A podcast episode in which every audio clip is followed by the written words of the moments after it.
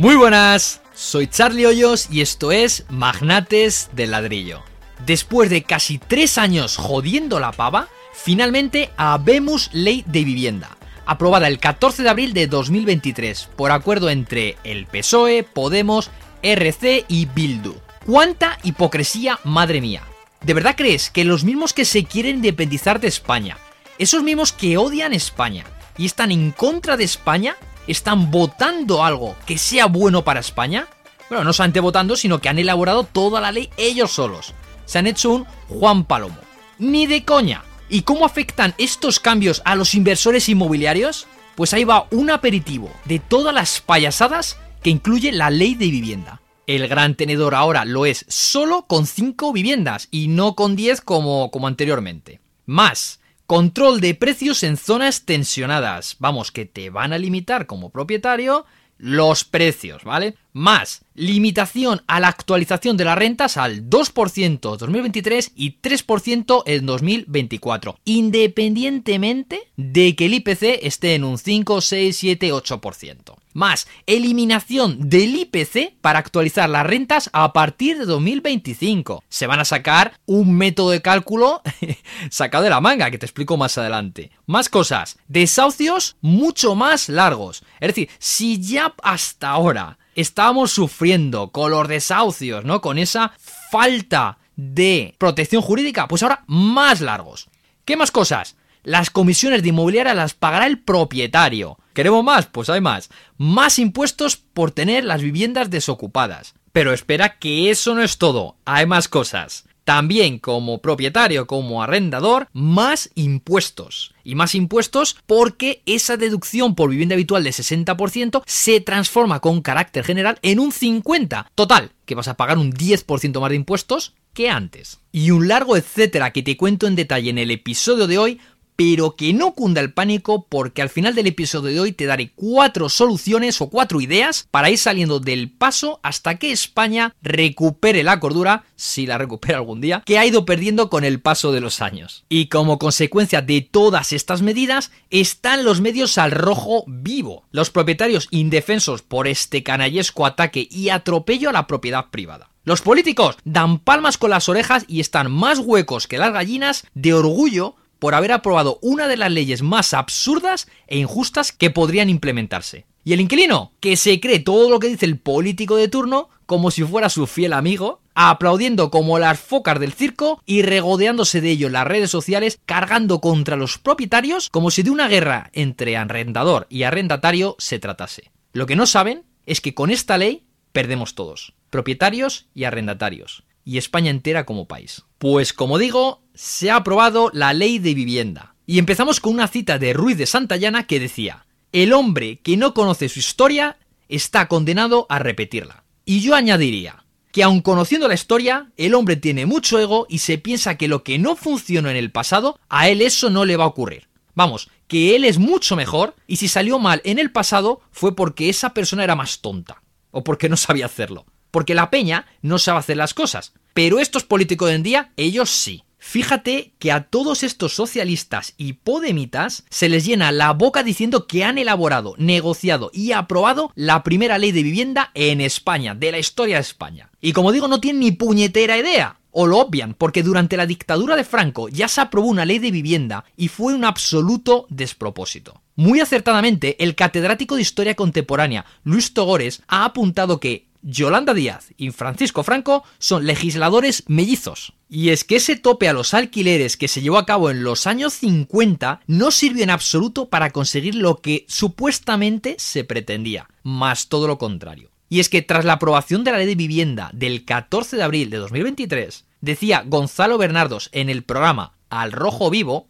que la provincia de Barcelona, en 1950, en el censo de viviendas había un 81,5% en régimen de alquiler. Y en 1990, después de muchos años de esos topes al precio del alquiler, solo había un 20% de viviendas arrendadas. Y claro, mucha menos oferta. Precios más altos y muchas personas sin encontrar vivienda. Sobre todo para aquellas personas con perfiles menos solventes. Porque evidentemente el propietario tiene la última palabra y firmará contrato con aquel perfil que tenga mayor solvencia. dejando a un lado a los inquilinos con economías más precarias. Y no es que no funcionara en España por ser una dictadura en su momento, por la época o por cualquier otra cosa que se te ocurra pensar. No, no funcionó simple y llanamente porque los controles en los precios de la vivienda no funcionan. Lo que sí funciona es que el Estado se ponga las pilas y construya más vivienda social. Eso sí funciona. Porque por si no lo sabes, somos el país de la Unión Europea con menor número de vivienda social. Tan solo un 2,5% frente a la media del 9,3% de Europa. Y ojo, porque Dinamarca y Reino Unido mantienen tasas del 20% de vivienda social. fíjate, ¿eh? 8 veces más, 8 veces más que España. Vamos, que es mucho más sencillo seguir sin tomar acción y que sean los propietarios, inversores y magnates de ladrillo quienes vean reducido su patrimonio debido a la falta de oferta en España. Que no es otra cosa que una ineficacia más de todos los gobiernos que han pasado por el Congreso. ¿Vale? nos queda claro que no funcionó esta ley de contención de precios durante la dictadura en España. Pero es que no es un caso único, sino que tampoco funcionó en Europa, porque también se intentó en París y Berlín e incluso en Barcelona, que por cierto en Barcelona terminó por quedar anulada el año pasado por ser una ley sin sentido. ¿Quieres saber lo que sucedió en Francia y Alemania donde ya se han más que probado estas ridículas leyes? Vamos por partes. ¿Qué sucedió en Berlín? Los precios cayeron un 7,8% en esas denominadas áreas tensionadas, pero no tan deprisa, porque también se redujo la oferta sustancialmente, aumentando la escasez de oferta en el mercado de la vivienda. Y es por eso que la ley está recurrida ante el Tribunal Constitucional alemán por considerar que se está violando la propiedad privada. ¿Ves lo que te decía? Pero ¿sabes qué es lo que sucederá si efectivamente se tumba esa ley de vivienda? Pues que los inquilinos deberán reembolsar a los propietarios el dinero que se hubiera reducido durante el periodo que haya estado en marcha esa contención de precios. Así que, si mensualmente el arrendador está perdiendo 200 euros, el arrendatario tendrá que pagar 2.400 euros por anualidad. ¿De verdad crees que muchos inquilinos tendrán suficiente dinero como para pagar? Vaya destrozo de leyes. Y en París, pues más de lo mismo, porque llaman dos leyes de límite del precio del alquiler en tan solo 5 años porque no funciona, pero siguen empeñándose en meterla a piñón. ¿Cuál fue el resultado? Pues que cuando la demanda de vivienda en alquiler es mucho mayor a la oferta del mercado, sus efectos son contrarios a los deseados. Es decir, cada vez menos oferta y cada vez más personas sin derecho a vivienda. Y después de este preámbulo de la situación, vamos a ver los nueve puntos más destacados de esta bochornosa y corrupta ley de vivienda de la que tanto alardean sus artífices. El primer punto a destacar es que esta ley trae novedades a punta pala. Fíjate, en esta que es súper divertida se da una nueva definición para lo que es el gran tenedor. Antes, gran propietario o gran tenedor era aquel que tenía 10 o más inmuebles, siempre excluyendo garajes o trasteros, y pues bien, pues a partir de ahora son 5. A partir de 5 ya es gran tenedor. Y ojo con esto, porque da absolutamente igual la localización, eh, valor de mercado, valor de referencia, eh, valor catastral, da igual, número de habitaciones o estado de esos inmuebles. Ejemplo, si una persona en España tiene solo un ático y es el más caro de España, que está en Barcelona, que costó 40 millones de euros, pues esa, esa propiedad solo cuenta como un inmueble y esa persona sería un pequeño propietario. Pero fíjate, qué irónico. Si tienes cinco viviendas en un pueblo, que son antiguas, inservibles, y están en ruinas, y que cada una de ellas te vale más derrumbarlas que lo que vale pues, la estructura y el suelo, pues ya eres todo un gran tenedor, un superpropietario en esta nuestra España comunista. Punto número 2. Control de los precios en áreas tensionadas. ¿Y qué es un área tensionada? Pues dicen que aquella zona donde la carga media del alquiler más gastos y suministros básicos supone el 30% de la renta media de los hogares. Vamos, que metiendo absolutamente todos los gastos, casi toda España va a estar súper tensionada. Es que es de coña. Y es de coña porque los costes de vida y los sueldos de España son los que son. Y de ahí que los españoles tengan tasas de ahorro tan bajas. Es una fórmula canalla, hipócrita y miserable de mandonguear en la propiedad privada de los demás y meter la mano, una vez más, en el bolsillo del propietario. Y espera que hay más. Porque a los grandes tenedores, el gobierno será quien determine el precio máximo al que pueden alquilar. Así que imagínate que ahora mismo pagas una hipoteca de 600 euros mensuales y lo estás alquilando a 750. Si eres un gran tenedor y esa zona es considerada como tensionada, si te fijan el precio de alquiler en 600, es decir, no puedes alquilar a más de 600, pues evidentemente tu inversión va a pasar a tener pérdidas. Y si tienes varias propiedades, quizás hasta te llegues a ver en la ruina por estos canallas que quieren acabar con España y las poquitas personas que se atreven a crear riqueza en un país con cada vez más incertidumbre e inestabilidad políticas. El tercer punto o engaño a destacar de esta ley es que el IPC como medida de actualización de la renta anual se elimina. Durante el 2023 se limitarán las rentas al 2% y en el 2024 a un máximo del 3%. Pero espera,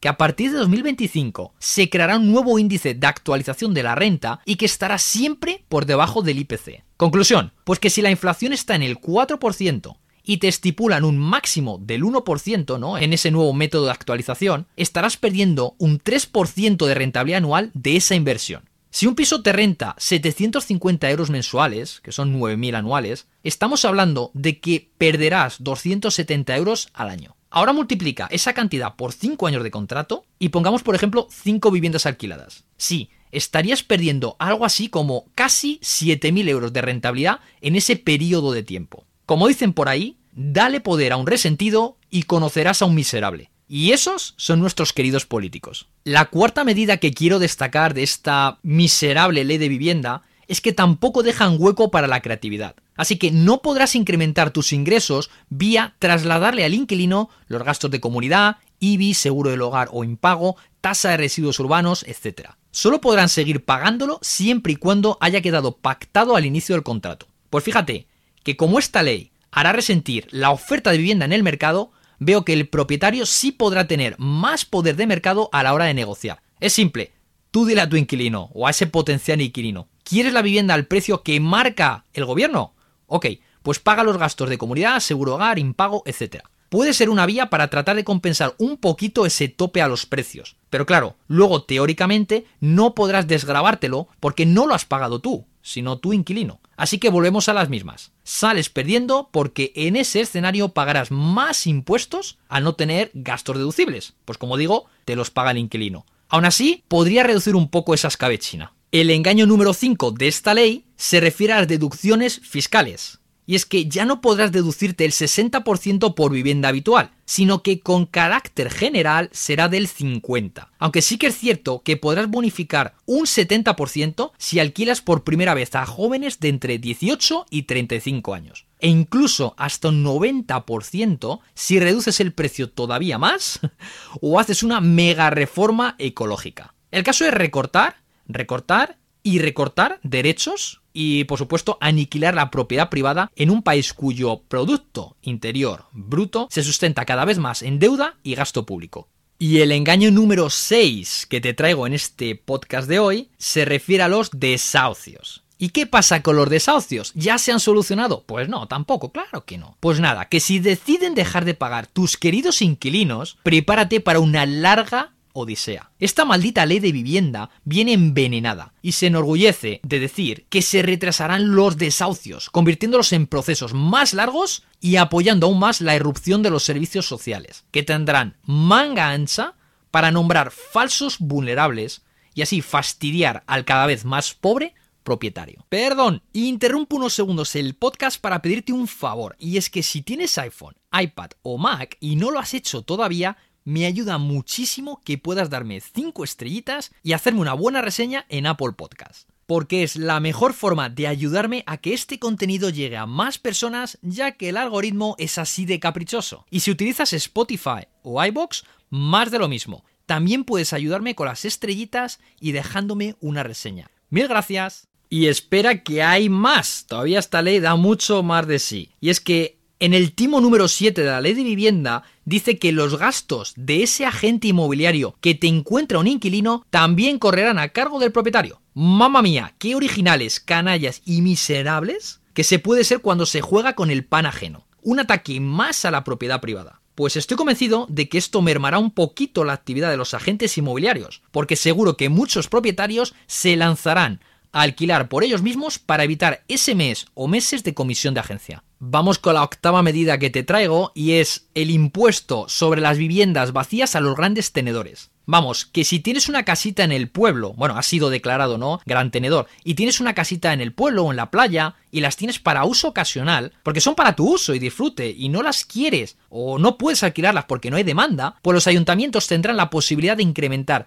los impuestos a través del IBI. Y no hablamos de un 5 o un 10%, sino que se habla de duplicarlo. Y la novena medida que te traigo de esta estúpida ley de la vivienda, y es que, dice las malas lenguas, que también habrá una prórroga forzosa del contrato de alquiler. De manera que si hasta ahora como persona física tienes obligación de hacer contratos de 5 años o 7 como persona jurídica, pues con la puñetera ley de vivienda el inquilino tiene el poder y la última palabra si quiere renovar el contrato hasta el fin de sus días. Y viendo esa limitación en la actualización, no parece algo así como un déjà vu, algo que ya hemos visto, de lo que son los contratos de renta antigua. Como te digo, estamos en un país en el que manda más el gobierno y el inquilino sobre tu propiedad que tú como propietario y dueño de la vivienda. Queridos amigos, el capitalismo ha muerto. Bienvenidos al comunismo. En resumen, que ahora el propietario verá mermados sus ingresos, correrá con muchos más gastos y muy probablemente menos deducciones fiscales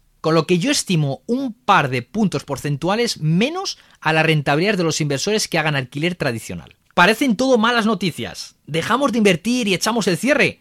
Para nada. Hay que aguantar marea, ser mucho más competitivos y esperar tiempos mejores, porque con la iglesia hemos topado. Pero ya te digo que muchísimos inversores, sobre todo extranjeros, dejarán de ver atractivo el invertir en inmuebles para alquilar en España. Sí que es cierto que puede que tengas una buena oportunidad, y es que como sí que habrá menos inversores para comprar, reformar y alquilar, muchas de esas viviendas típicas para inversión, ¿no? Que compran los inversores, pues tardarán más en colocarse en el mercado, en venderse. De modo que las personas que venden, las más impacientes, harán rebajitas curiosas. Y ahí es donde estaremos los magnates de ladrillo para tomar acción. Vamos, que habrá un ajuste de rentabilidades. Comprarás más barato y alquilarás más barato. Quizá ese porcentaje de rentabilidad será similar, pero tu cash flow ese dinerito que se queda líquido después de gastos e hipoteca, pues sí que será un 20 o 25% menos. a lo mejor un 10, 15, 20% menos. Así que seremos más pobres. No te digo que no. Y te digo más, y en palabras del gran economista Gonzalo Bernardos, que dice textualmente, en la actualidad tenemos en Barcelona, por cada vivienda que se pone alquiler hay aproximadamente 10, 12, 14 inquilinos buscando. Y claro, solo se puede alquilar una persona. Así que, evidentemente, el propietario va a elegir a aquel inquilino que tenga un perfil mucho más solvente de entre todos los candidatos, excluyendo a las familias con menos rentas. Tiene sentido, ¿verdad? Pero estos podemitas y socialistas no pueden o no quieren entenderlo. Así que con estas medidas, lo único que va a suceder es que exista cada vez menos oferta de vivienda para alquiler de vivienda habitual surgiendo una transferencia muy importante de activos hacia pues alquiler por habitaciones, vacacional con Airbnb o directamente no se alquilará por la inseguridad jurídica manifiesta que supone esta ley. Y claro, al haber menos oferta y una demanda creciente, pues evidentemente los precios incrementarán y se hará a través de un potente mercado negro. Que yo más que negro, porque solo tratan de estigmatizar a quien no respeta la burrada de medidas y robos que hacen al ciudadano, pues yo más que mercado negro diría mercado de luchadores y valientes contra políticos corruptos. Pero claro, eso no interesa decirlo, porque las leyes, aunque sean injustas y estúpidas, serán siempre legales. Y un apunte más, y es que la protección social de este artículo 47 de la Constitución española, ¿no? de derecho a la vivienda, lo debe garantizar el Estado y no el propietario de las viviendas, que parece ser que deben poner toda su actividad inversora al servicio del país, gobierno e inquilino. Es un atropello canallesco y manifiesto hacia la propiedad privada. Es algo así como una especie de esclavitud del inversor y sus activos. ¿Dónde queda la libertad? Hablamos luego de democracia moderna y criticamos a otros países comunistas, pero te puedo asegurar que hay más libertad en países como China y Rusia que sí fomentan la creación de riqueza, pues en la práctica no son tan comunistas. Pero nosotros, desafortunadamente, sí llevamos ese rumbo. Y a veces tengo la sensación, todita la sensación, de que lo próximo que se viene es la expropiación de bienes cuando le plazca al politicucho de turno. Conclusión final, que se ha legislado absolutamente en contra de lo que se dice que se pretendía hacer.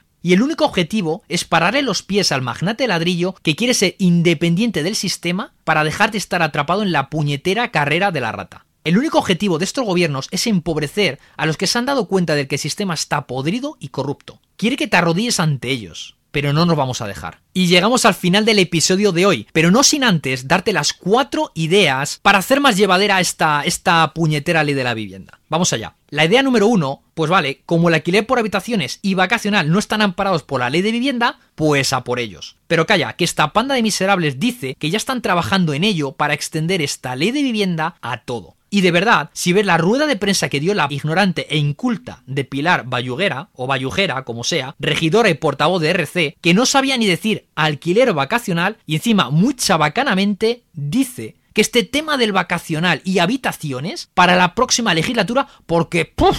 es mucho lío. Y como muy probablemente no salgan PSOE y Podemos y esta gente, ¿no? Estos destruye países en las próximas elecciones generales, pues yo que tú tiraría por aquí para disponer de más libertad a la hora de operar. Si tienes oportunidad, échale un vistazo a la rueda de prensa y fíjate en su irónica sonrisita y caritas de orgullo cada vez que anunciaba una nueva medida contra los propietarios. Como decía mi abuela, presumía más que un gato encima de un chorizo. Pero digo yo, ¿de dónde salen estos elementos de políticos? La idea 2 pasa porque le eches un vistazo al flipping house, ¿no? A comprar, reformar y vender y que puedes aprovechar muy bien porque ahí no impacta esta puñetera ley de vivienda. Compra esas viviendas cuyos precios se verán ajustados, refórmalas y véndelas al mejor postor. Idea 3. Si te limitan los precios, pues carga todos los gastos a la parte inquilina en todos los nuevos contratos. Como la oferta de vivienda será cada vez menor, muchos tendrán que pasar por el aro, aunque sea reticentemente. De hecho, es un buen filtro para quitarse a inquilinos problemáticos y quedarte con aquellos que sean razonables ante este atropello a la propiedad privada.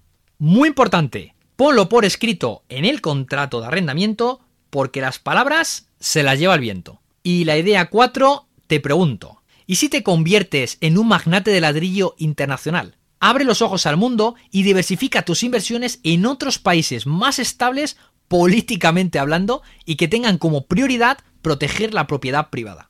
Ya te contaré en otros episodios sobre cuáles son esos países que bajo mi punto de vista sí merecen la pena y mucho.